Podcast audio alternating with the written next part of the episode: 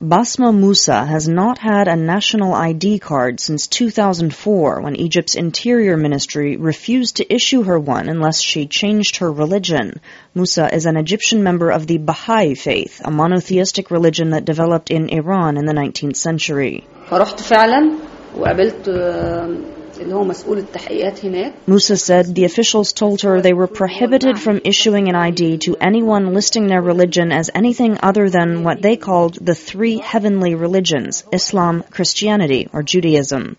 In a new report, two human rights groups say basic services have been systematically denied because of religious affiliation, even though Egypt's constitution guarantees freedom of religion. Joe Stork is the Deputy Director of the Middle East and North Africa Division of Human Rights Watch, a co-author of the report.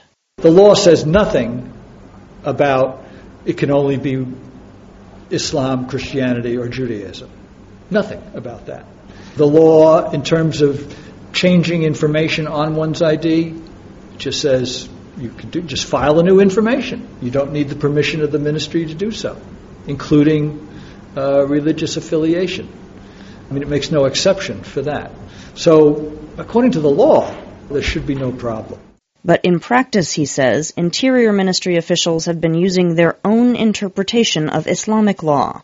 Two groups of people are most severely affected, the Baha'i and people who convert from Islam to another religion, usually Christianity.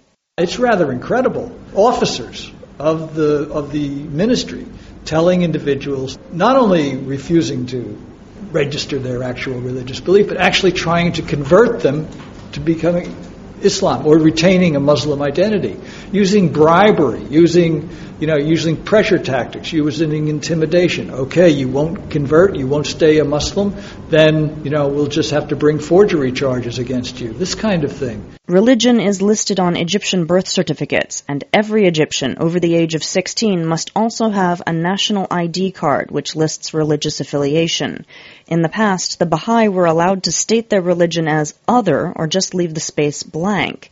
But for the last several years, officials have been refusing to issue documents to the Baha'i unless they renounce their faith. The consequences can be severe. Human rights researchers found people who had lost their jobs and apartments and children who had been kept out of school. Musa says her relatives include 5 children under the age of 6 who have been unable to get birth certificates. Musa says without birth certificates, the children have not been able to be immunized. Another Baha'i, Shadi Samir, said after a year of trying, his children were able to get birth certificates with the space for religion left blank, but only because he is married to a foreigner and the ministry created an exception for people with dual nationalities. This marriage is not recognized by the government, no. This is not considered as marriage.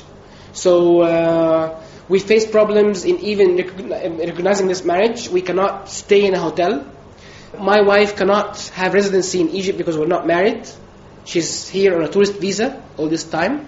This problem could be magnified next year when computerized ID cards become mandatory. Paper IDs with the religious affiliation left blank will no longer be valid. Also affected by the policy are those who have converted from Islam, including those known as reconverts who were raised Christian and now wish to return to their original faith. Officials have refused to allow them to switch back. And when a parent converts to Islam, his or her children are often listed as converts, sometimes without their knowledge. If they try to have their religious affiliation corrected, they say they are treated as if they are trying to convert away from Islam as well, even if they have never actually been Muslims. A new court case is challenging this policy, and a verdict is expected Saturday. Lawyer Ramzi San Nagar says they are hoping for good news. He says they want the court to rule that converts have the right to return to their original faith. And he says they also want the existing laws guaranteeing freedom of religion to be enforced. The human rights groups acknowledge that Islamic law forbids conversion to another religion, but they say there is no consensus among Muslim scholars about whether there should be a civil or criminal penalty for it. They quote the Grand Mufti of Egypt as saying it is a sin that should be dealt with by God on Judgment Day. The other author of the new report, Hossam Bahgat of the Egyptian Initiative for Personal Rights, says the policy conflicts with the Quran's admonishment that there be no compulsion in religion. He said this policy conflicts not only with Egyptian law and international human rights law, but also with Islamic law. The quasi-official National Council for Human Rights has called for removing religion from the national ID card and has promised to draft an anti-discrimination law to enforce the constitutional guarantees of religious freedom.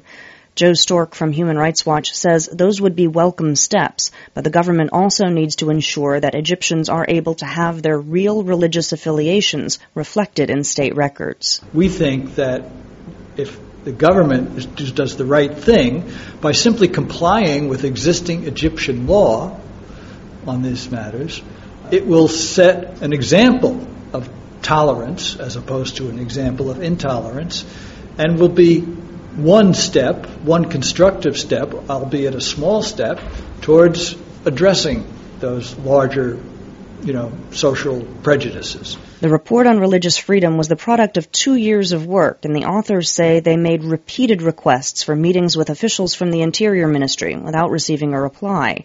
But they said Monday that they have finally been granted a meeting with a senior ministry official scheduled for later this week. They are hoping for a positive outcome. Challiss McDonough, VOA News, Cairo.